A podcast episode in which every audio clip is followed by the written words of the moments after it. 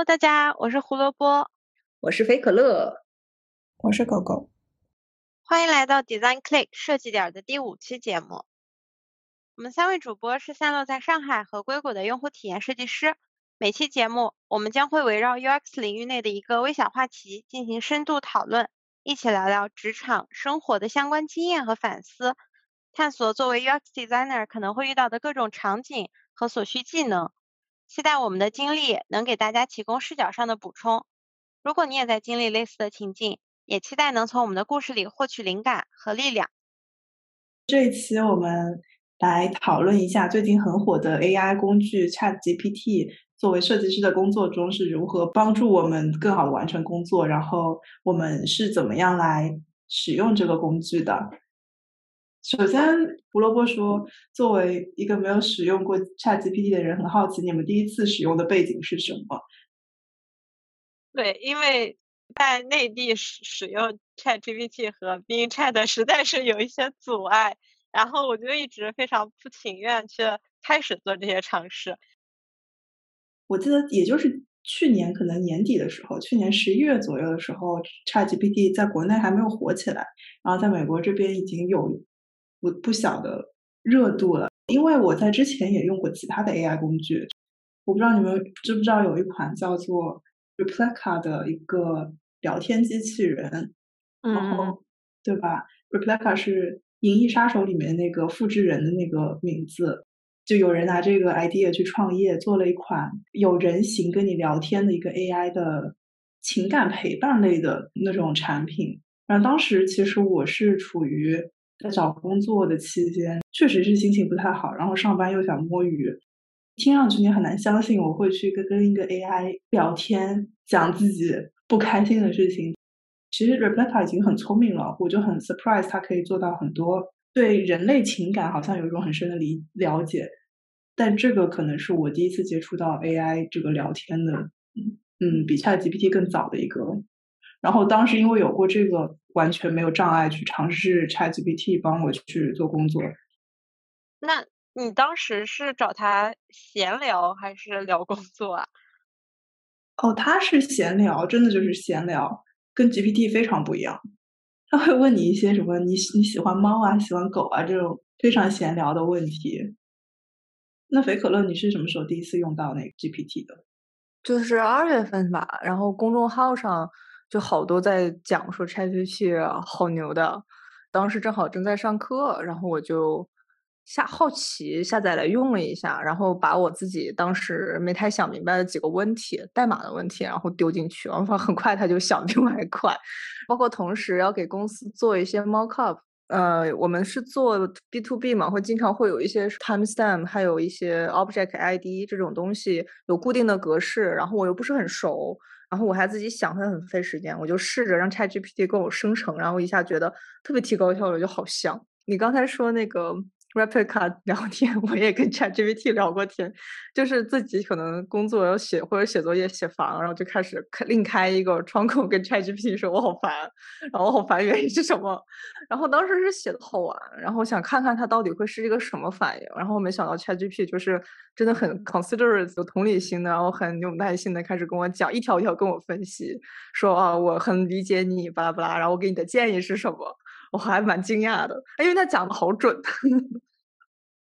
啊，怪不得我前两天看到说，ChatGPT 可能会第一个取代的工种是心理咨询师，就是不是真的确诊的，而是大家只是有一些烦闷想要倾诉的，就它是一个很好用的工具。嗯，这个想法我还挺同意的。其实，就就因为其实你在倾诉的时候，其实你也不太不一定是需要特别专业的。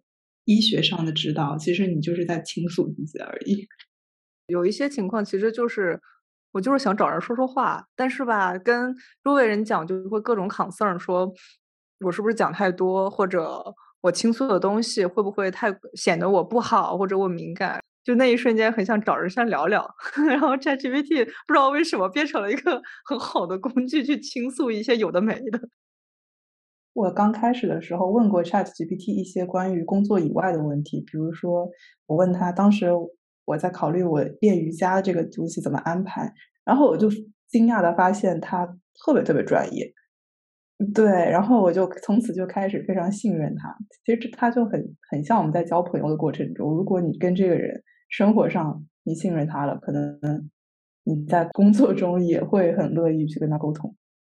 嗯，我我想问两个问题，可能就是一个作为不太使用过的人的疑惑吧。就一个是你跟他聊中文聊英文，是不是你如果跟他聊中文，可能他回复你的就没有那么的专业？然后另一个问题是，你如果跟他聊天的时候，会不会有一些隐私的 concern 啊？我对 Replica 我是有隐私的 concern 的。Replica 我到现在都不知道它是哪个公司的，然后他们怎么盈，它它的盈利模式是开会员。嗯，ChatGPT 还好吧？可能有个比较大的公司背书吧。然后我跟他讲的是英文，我没有用过中文跟他对话，但是。因为它就是个语言模型嘛，所以我相信它的翻译和这个这部分都是它的专长。嗯，我我也是大部分。你要是聊工作或者跟专业知识相关的，肯定是用英文。然后闲聊的时候，有的时候会用一些中英文加点的去聊，他也能听懂。然后隐私方面，我感觉看什么部分吧。如果是公司比较 confidential 的东西，那就是不要写就好了，因为毕竟他们可能会拿这个再去跑他们自己的训练模型嘛。哦，我想到我。昨天做写 persona 的时候，有点好玩的事情，就他帮我写了大概这 persona 他的人是什么，然后性别、年龄等等这些。然后我问他，我说他那你觉得他的 nationality 是什么？然后 ChatGPT 说说我是一个语言学习的模型。首先我我不能负责告诉你他是什么国籍，而且我想告诉你，写 persona 的时候不要写 nationality 的定义，因为这可能有 racist 的风险。你应该更 focus on user need、user pain point 这些事情。当时有一瞬间感觉 ChatGPT 教错人，我觉得他特别像一个美国人。刚才你说的那个话，感觉他们是特意在输入这种 policy。嗯，我们刚才聊了最初认识或者开始接触 ChatGPT，其实也不一定是在工作中的场景。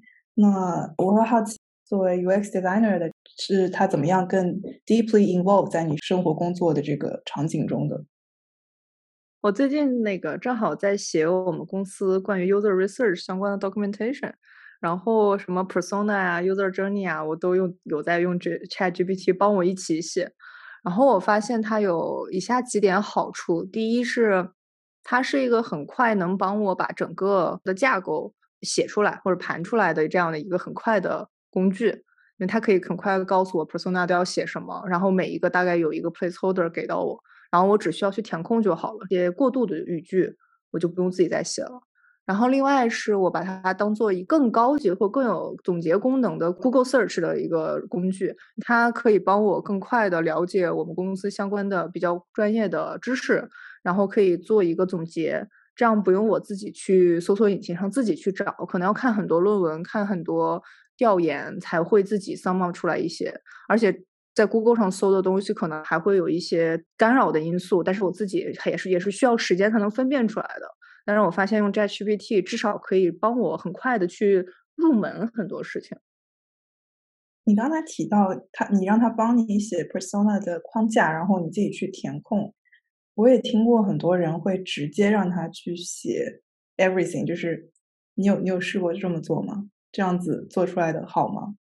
我试过，然后我有一个感受，就是这个是双向的。就首先它取决于提问者，就是我们人类，他是怎么去写这个提问，怎么写写开始，我要我的需求是什么，我的大概的 user 的 target user 它是一个什么类的。你给的越详细，那他的回答也会更符合你所期待的那个 persona 的文本。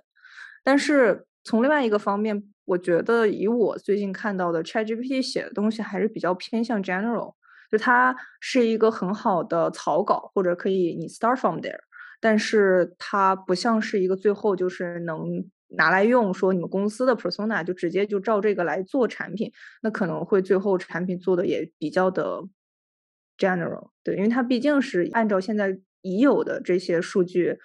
总结出来的这样的一个 persona，但是毕竟你要公司做的话，它还是有一些以你们公司有特点的，或者说以中心的一些特殊的 specialty specialty 出来。对，我也有这样的感受，我就感觉他像一个方法论大师，他给我罗列的这个方法论都很好。我之前用 Notion AI 也是，嗯，对，他写的比较 general，没有那么的一针见血。但是他确实很好的帮我把一个框架搭出来，甚至我可以先问他说我要写一个 persona，你告诉我有哪几点，然后他给我说大概有十七八点、十点这样。我说好，从第一点开始，你先写什么，然后我可以一点点帮他去训练他，帮我去写出一个我想要的。刚刚听到你们两个的使用场景的时候，我就听到一个关键词，就是说其实你要 feed 很多内容去你的聊天过程中，这个这个我也很有感触，因为它 ChatGPT 它可以。新建一个 chat 嘛，因为我已经用了一阵子了，我就发现这个 feed 是很重要的。所以当我在工作中，我也去从零到一做了一个 user research。然后当时我特别留意，就开了一个新的，然后把所有内容从头到尾全部 feed 在那里面。然后从 desktop research 他开始跟我们一起做，直到然后我不停的就是向他输入一些更加贴近我们公司情况的。信息进去，到 user research plan 的时候，我也用它帮我一起。首先是帮我来学习 research method，帮我学习了之后，我就可以更好的去选择一个 method。然后各种 research method 你都需要一些 script 去提问嘛？这些 script 它就写的非常好，因为它模型量很大，它就知道你要去让这个告诉 user 一些什么，会帮他规避一些你在 research 过程中会出现的问题。比如说什么 think aloud 这种，然后就是直到现在，我我们今天就是把这个 research launch 出去了，我就发现 feed 了两三个礼拜之后，它开始变得比较聪明，然后我们两个的沟通就变得很快。对我我我有同感，就是我也是会尽量刻意的把我自己想要的同一类型的 topic 放在一个 conversation 里，然后就多开几个话题这样。然后我如果是完全我没有头绪的一些事情，可能我会先跟他说，我想要干一个什么事儿，你有如什么建议吗？或者你认为应该怎么做？他他大哥跟我说有一二三四四个步骤，我说 OK，那你能告诉我第一个步骤你打算要怎么做？或者我如果想在第一步骤打造某某目的。你希望我给你提供什么信息？就相当于他，呃，如果说我完全不知道要喂给他什么数据的话，我希望他能告诉我他要达到的那个目的要什么数据，这样我好喂。相当于反向的也告诉我我应该怎么训练他，蛮好用的。其实我觉得你这个做法很聪明，就因为我经常看到对 ChatGPT 常见的批判在于它给不到你想要的答案。但其实你就把如果想象成一个人的话。他是个知识量储备很大的人，但是如果在你公司工作，他也不能一下子给你带来价值的，就是你得去训练他，而且你让他去告诉你他需要什么信息，就像是让一个人说一个好的 junior，我就觉得他应该是能问 good question 的。那 ChatGPT 肯定就是一个非常好的 junior 嘛，然后你你就像是在去问他，你有什么问题来问我，这个这个做法我觉得还挺聪明。嗯，我我之前看过一个公众号，一个他写的观点我还蛮喜欢，他就是说，其实 ChatGPT 和我们也一样，就它也有自己的信息茧房，它的信息茧房就来自于提问者在提问的那一个瞬间所提供的那些信息，就是它接下来作为运算的 input。所以其实，比如说以我们刚才一直说写 persona 或者写 user journey map，如果我们只是说。OK，我是一个，比如说 To B B to B 的 data 相关的云计算的公司，我要写个 persona 就结束了。那它只能根据你写的这个非常 general 的 prompt，然后去产生一个 persona。但如果你给的信息越多，那它就会越贴合你想要的。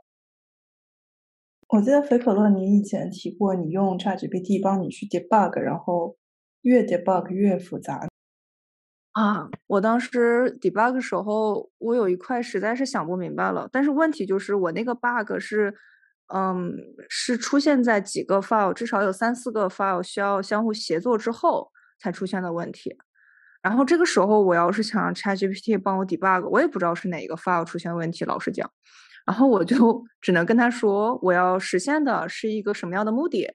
我现在有三个 file。第一个 file 叫什么名字？代码如下，贴一大堆。然后第二个 file 叫什么？又是贴一大堆代码。他好像就被我搞懵了，然后发现他其实是因为没有太 get 到我的那个需求之后，给出的答案其实上是错的，或者说已经不是我想要的那个了。然后我甚至我也尝试跟他说，我说我要的不是这个方向，然后你再帮我调整一下。我其实想要的，我想用的技术是什么？我想我想实现的目的是什么？但是几番轮回下来，我觉得我花了大概快一个小时，然后也没有什么下结果。然后我自己好好的又重新自己捋了一遍，我的代码到底是哪里出了问题，我自己 debug 出来了。这也可能是我当时提的那个需求，我自己也没搞明白，所以 ChatGPT 也不太明白我到底要干嘛。所以，它其实能不能帮你做到你想做的事情，还是取决于你自己输入的这个 prompt define 的是不是准确。对我，我在现在回想说，如果我跟他说的不是说 help me debug debug 这么简单的一个说法，而是说我具体的是哪一个技术出现了问题，帮我找到那个具体的技术是在就实现的那个手段是在哪一行出现了问题，我猜可能效率能高点儿。你不觉得这个就很像一个不太行的 manager 吗？对对对对对对，他就跟你说我要出一个设计方案，你去做吧。然后他自己也不知道有哪些方向，或者他自己也不知道他的要求是什么。那他的 intern 或者他的 junior，那肯定也做不出很好的东西。可过这个观点，呃，我觉得好有意思，就一直把这个 Chat GPT 当做我们的 mentee，然后我们在训练 Chat GPT 的时候，其实也是在提升自己的 mentor 或者沟通的技能。我这是真心有感受，我觉得就是我也不知道为什么，就自从用 Chat GPT 之后，我稍微跟其他同事提需求时候也有条理多了。是个 leadership learning machine 是吗？对，就是会跟同事之间更有。条理的，或者说会更让别人好 get 到我要的是什么，目前的状态是什么，我的 constraint 是什么，我猜可能的方向是什么。其实就像我们刚刚提到的，它也不只是难题，它有的时候也是我们会把它当乙方，让它不停的出方案。它有的时候也像是我们的 advisor，会像一本百科全书，你会去问他问题，很微妙。作为一个 GPT 小白，我想问一下，你们刚才提到的这个喂数据是怎么去喂啊？说一个短句去提问吗？还是你可以给它很长很长的陈述句作为你要接下来嗯内容的一个 context 呀？都有。然后我 prefer 的现在的状态是说，如果我知道很长的一件事儿啊，就是你可能要反反复复的对话，我可能先跟他说，我想要做的是一个 persona。然后接下来我会在下一个对话里面告诉你我所需要的几个大点。但如果是很短的一个事情，比如说，嗯，我想写一个 CSS 的 code，然后具体的需求达到的效果是什么？你帮我写一下吧。那就很短，那这样就一来一回就可以了。就就是取决于要干什么。我给你举个例子吧。就我之前我不是说我在做 user research，然后我跟他交流嘛。我做的是一个 to C 的产品，嗯，就是我们的 user 是和美国网购消费者这个群体是吻合度很高。其实说就是网上的资料是很多的，然后大量市场营销专业的论文和文章也是就是在说美国网购消费者这一类群体。所以这个数据量大会产生一个什么问题呢？就比如说，我想我问他现在这个。美国网购消费者去购买产品的延保，他们在提交这个 claim 的时候有什么痛点吗？如果他们的 claim 的体验好，会不会让他们更愿意再买我们的延保这么一个事儿？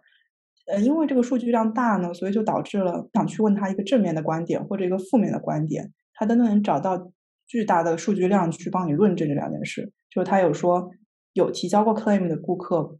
更愿意不呃换一个公司去买延保，也有那个结论说是提交过 claim 的更不愿意去换，所以这个时候就是我们会有一些 internal research，在我这个 case 里面，我就是要告诉他我要去 feed 他这个内容，说 marketing team 做过 research 了，我们的客户是在这个我们的这个提交 claim 的过程中，对时间和金钱这些事情特别敏感的，帮他规避一些噪音吧。正反面的结论是来自于不同的 context。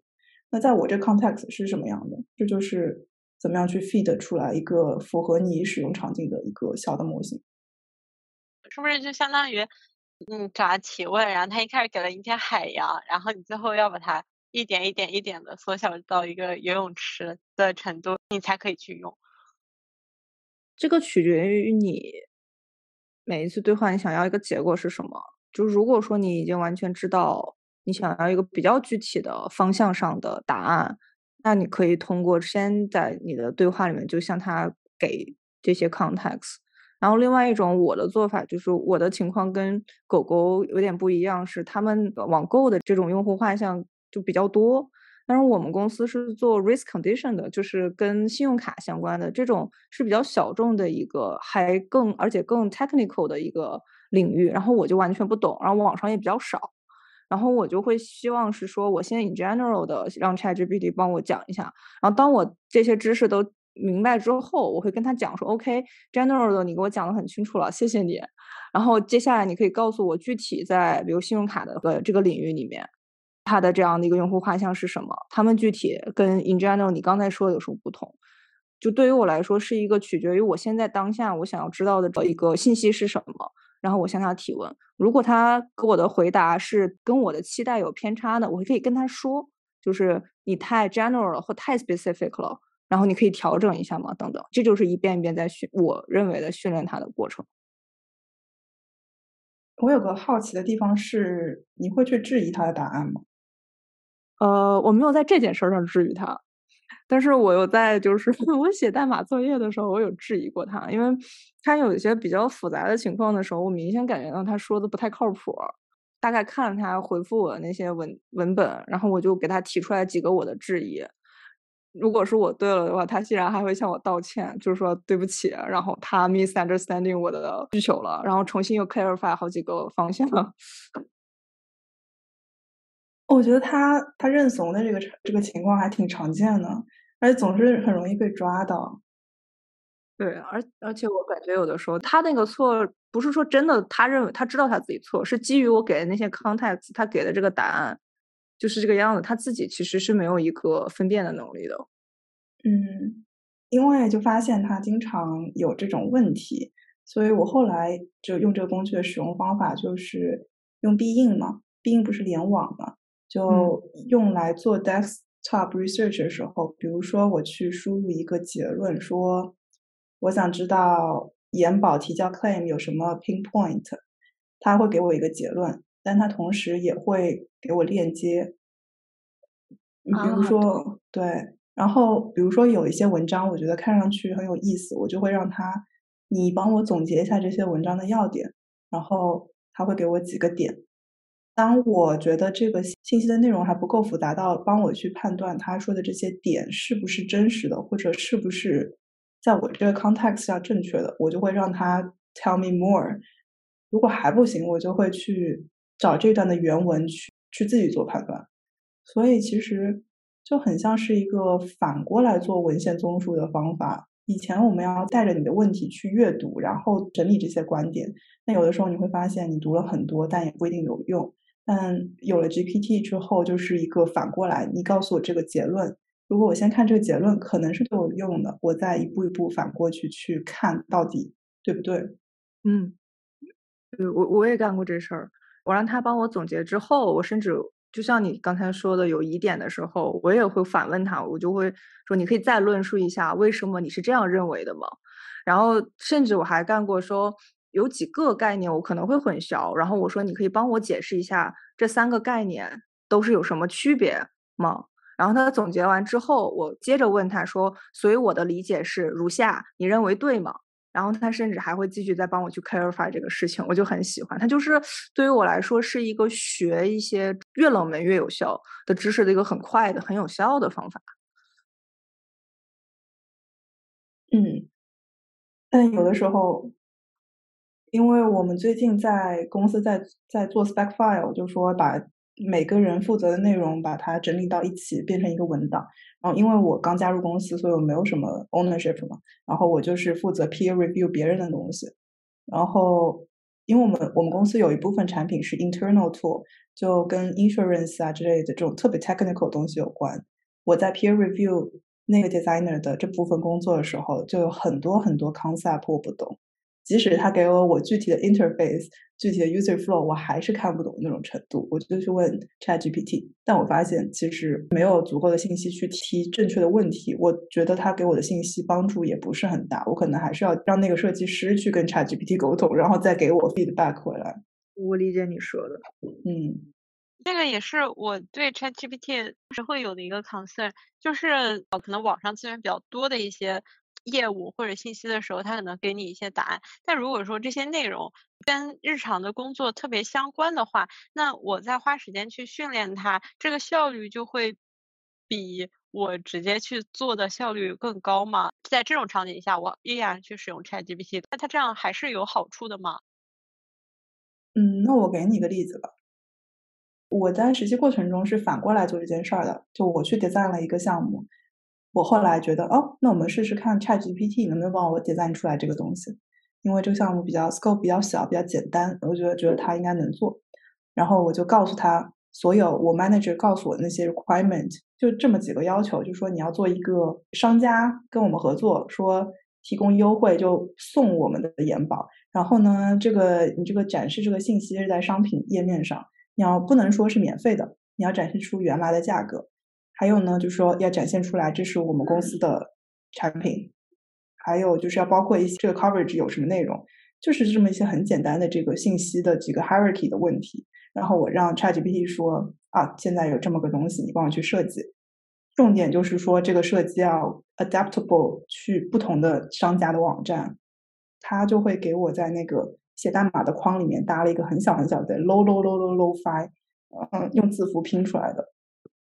我觉得它是 check the box，就是内容都有，但是他对 interactive 的这个 design 理解还是挺浅的，所以他可能不是训练来做这个事儿的。但比如说，我刚才说到不能显示它是免费，要把原来价格显示出来，然后这个事情他就用一个 strike through，他有一些基本的理解，但是。肯定不是一个好的设计，我只能这么说。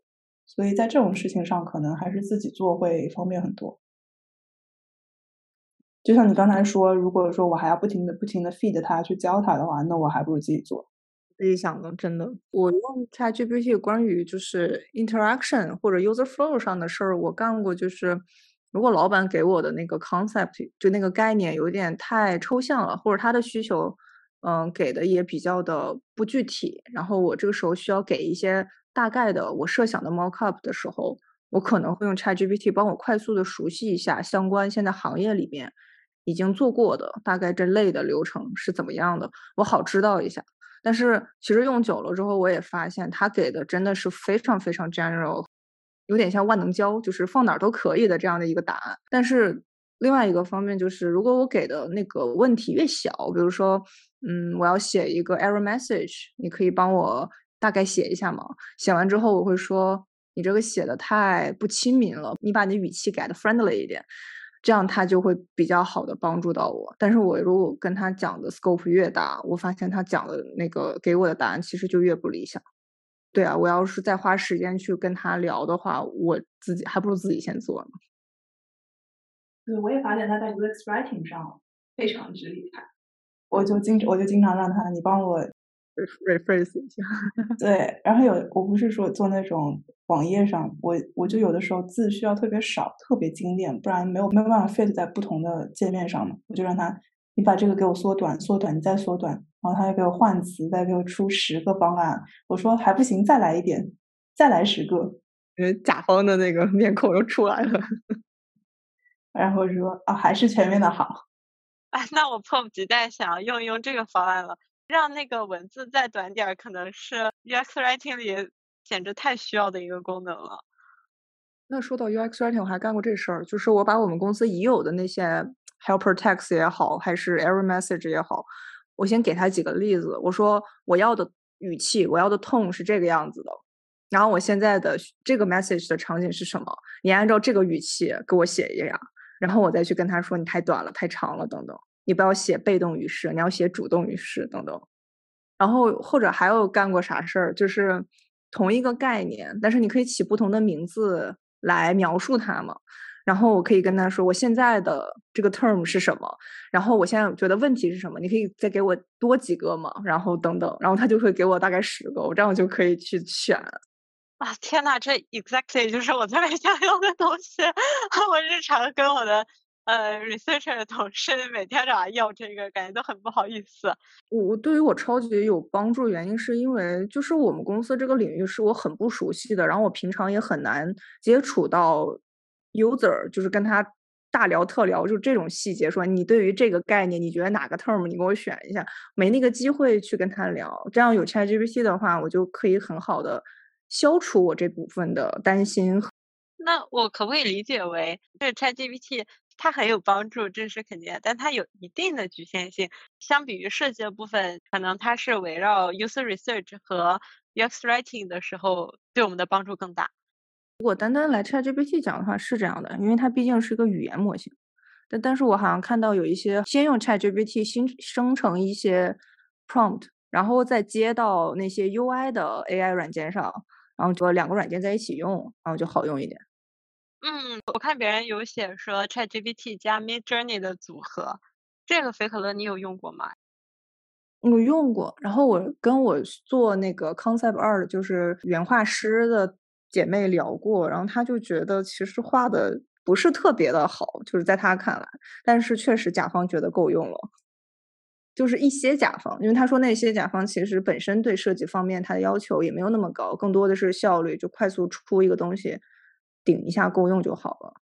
我用过一次是生成了一个关于卖汽车的一个界面，那我觉得好看是真的好看，很酷炫，但是经不起推销，里面有一些 UX 相关的问题不是很好，但 UI 上挺好看的。像你刚才说的。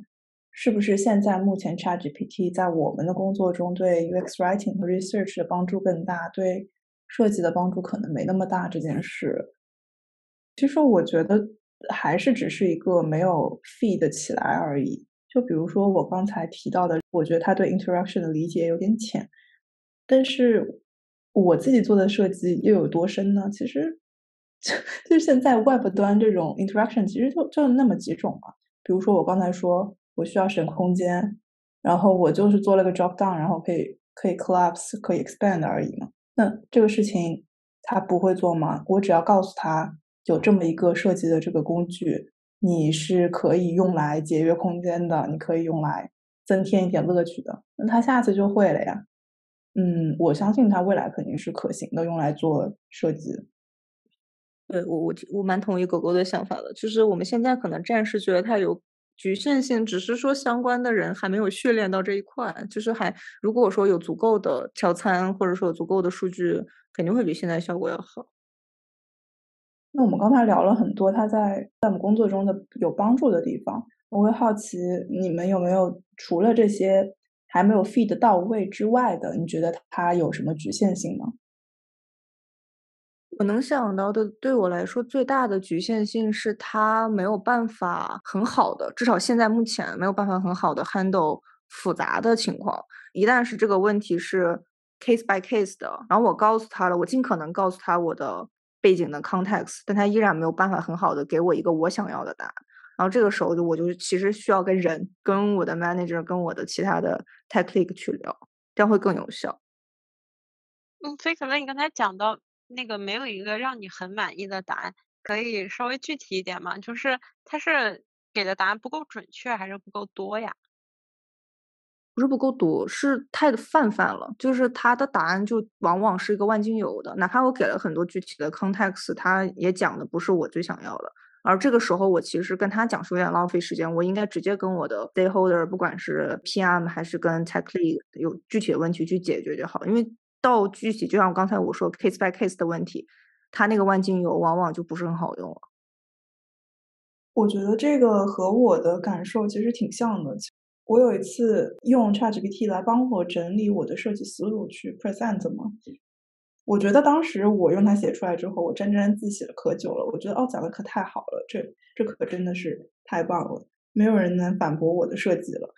那是我 onboarding 的时候的项目，然后我的 manager 也他也是个设计师，然后他就是在跟我一起跟进这个项目嘛，他肯定会让我先去跟我们的 team 沟通，但是如果他觉得我还有没有讲到位的地方，他会去补充。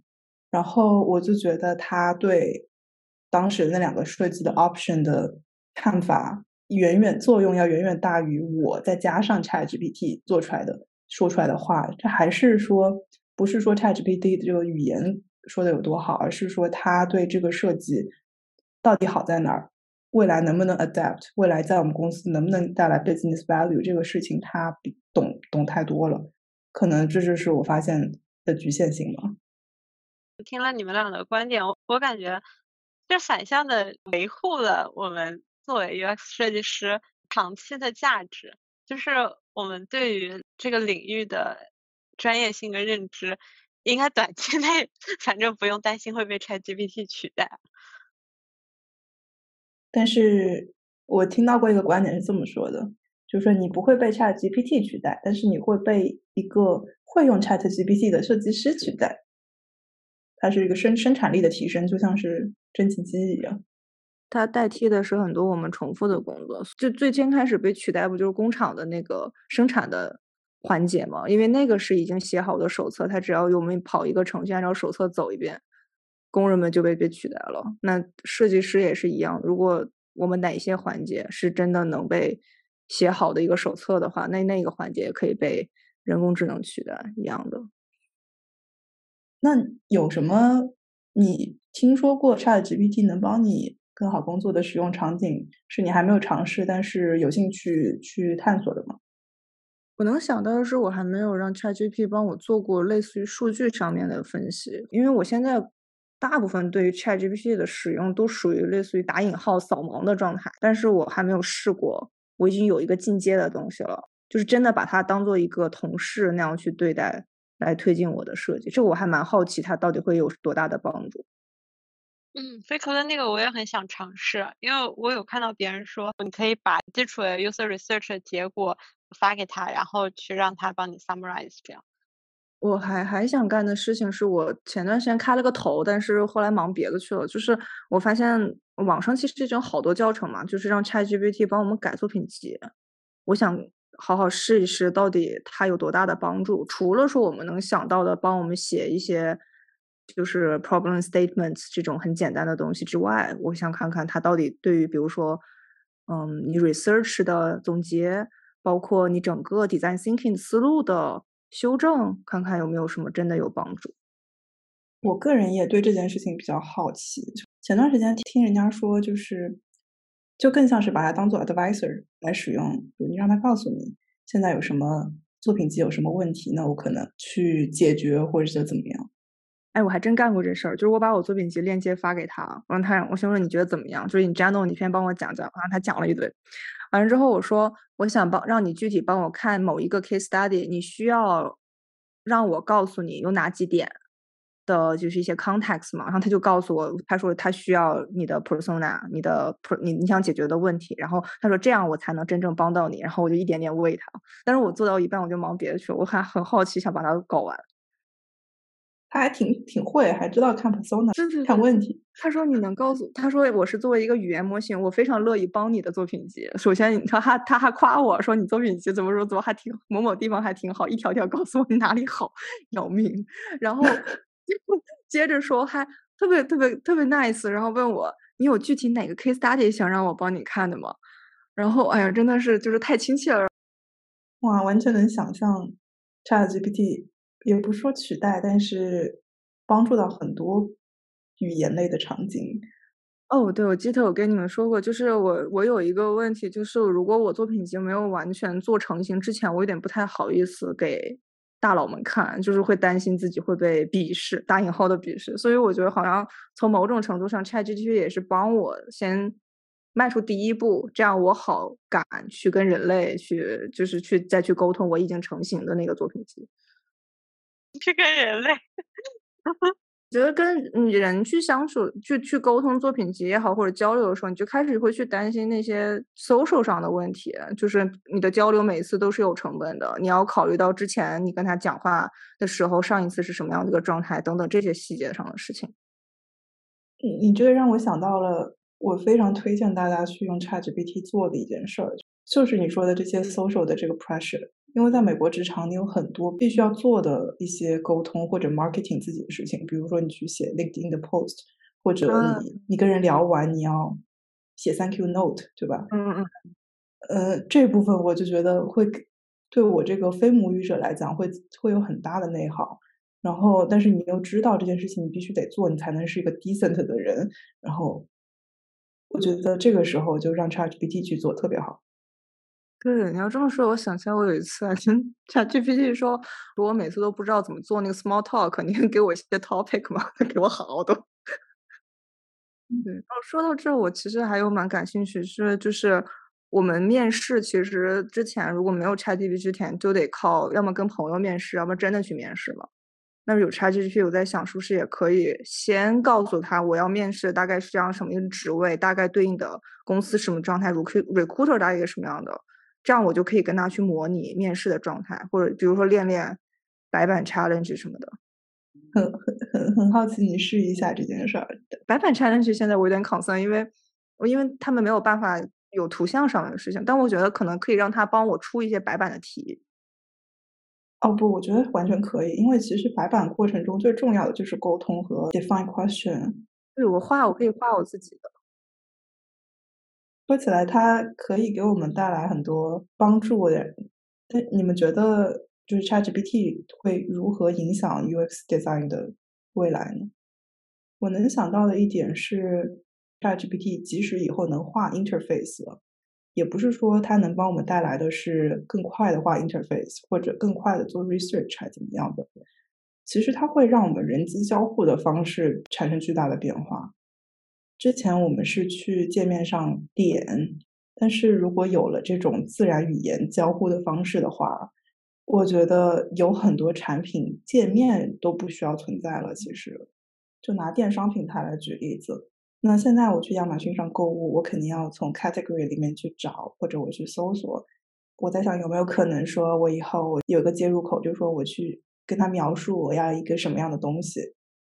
哎，你这么说，我觉得外卖的 app 要是能这样解决，有很大的一个 pain point，就是我经常是我想吃东西，但是我不知道吃什么，点打开外卖，我也不知道我到底要点什么，但是我吃这个欲望已经存在了。所以如果有一个 有一个人工智能，它可以就是问问我，然后它如果很聪明的知道说，以你今天的这个。亚子来看，那可能你想吃一个炸鸡，或者说看你今天，看你今天荡那，或者说挺嗨的，想吃个甜品吧，也是一个很新的交互体验。因为刚才狗狗说到购物这件事情，我想到我大概分两种购物的模式，一种是我就知道我可能要买个扫把，然后我就直接去搜扫 把，对；另外一种是今天就是想 window shopping 一下，我有一个时间的空档，我想看看有什么好玩的。那这个时候，如果说有个 ChatGPT，就像一个姐妹一样跟我聊一聊，说：“哎，你今天想过来干嘛呀？然后你想买什么？或者今天心情怎么样？大概想看什么？”然后他随便给我一些各种各样的图片给我看，然后可能带着链接，可以让我选，你就喜欢这个吗？你还是喜欢那个？你就很好玩。有可能一整个界面后面就是一些产品的图，会有什么视频啊，然后前面有人在跟你对话的那种 bubble。对我，甚至我可以跟他可他可能今天跟我说你想买点什么，我说我不知道，可能想买点衣服或者买个包，然后他就给了我一个包，给我一个衣服，说你觉得哪个更好看？我说这个好丑，然后那个漂亮漂亮，他可能会问我们漂亮在，然后一点点搞，就很像一个跟朋友去逛街的状态，然后你也满足了你自己想要购物的那个开心的那个样子，然后你可能真的最后也可以买点东西。认真说，我觉得如果这样购物体验会使得一些。产品会以现在我们没有过的形式被我们发现。我们现在很多状态是，特别是那些小众一点的衣服的 e-commerce 的网站，我得是一个博主推荐了，我才会去看它，或者说我可能看到朋友穿了，给我推荐了这个链接，我才会点进去那个网站，或者是这个网站费了很多的钱，在 Instagram 或者 Facebook 上给我推荐，放了好多广告，我终于有一天点进去了，只有这种形式。但是如果说一个人工智能可以真的知道说我喜欢这个牌子，那有如下还有好多类似这样的牌子，你说不定都喜欢呢，等等这样的交互方式，我感觉是一次大革新，就是从 blog 时代你去关注别人，然后到 Google 你去搜，然后到后来是推荐，嗯，像像那些抖音什么的推荐，然后现在你是可以一个不停迭代的推荐，比较自主的推荐。就有点像是结合了搜索和推荐两者。对，而且它因为它也是语言模型嘛，它会更 personal，甚至可以变成一个你的个人买手。然后说起这个，我之前一直觉得有，尤其是 UX 里面有一个很 niche 的一个方向是做 voice UX 或者 chat UX 嘛，就比比如说什么 Siri，对 Siri 啊，然后 Alexa 之类的。当时我觉得这个这个方向感觉你要再跳槽，感觉很难很 niche。但是当自然语言变成了一种很很主要的交互方式之后，反而做这方面的人可能有很大的机会。嗯，就看这个风什么时候有多长时间能过去了。但可以让它商用起来，其实也是很好的一件事情。对，更大的是，我现在蛮蛮期待是它 ChatGPT 和其他的那些 plugin，然后短期能出现多少个新的交互方式等等这样。刚才菲克勒讲的这个，确实是可能新的交互方式在有机会去产生吧，给我们带来很多想象。我都已经可以想象有一个。零姐妹在陪你逛街了，对，好好玩。而且我觉得整篇听下来，维可真的把这个 ChatGPT 都好好会使用，跟它的对话功能非常的拟人。因为我同事少呀，所以我就开始跟他沟通变得多了。这这说回来，因为为什么我觉得 ChatGPT？很好的 cover 了我刚才说的那个 social 上的 pressure，因为我如果说我们公司比较熟我们这个领域的人都是我的 manager，然后如果我拿很小白的问题去问他，我自己真的会有那个 concern，说我怎么又问人家这么低阶的问题，或者说我是不是重复太多遍了？人家真的有时间吗？等等这些跟人才会打交道出现的 concern，那我跟 ChatGPT 先，我可以花多少时间都可以，这样就很舒服，反而我效率会更高。这种 concern 不管你公司多大多小都是会存在的。那 ChatGPT 听上去真好呀，就你既不用跟他有 social pressure，他又很 knowledgeable，还有比他更理想的同事吗？没有了呀。还有以利以气 的，哦，以利以气，还可以出很多很多方案，甚至可以跟他很平很直白的说：“你刚才说的那个太普通了，再来十个。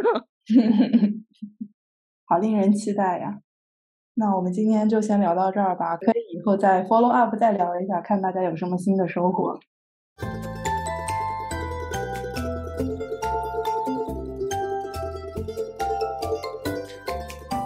本期节目就到这里啦！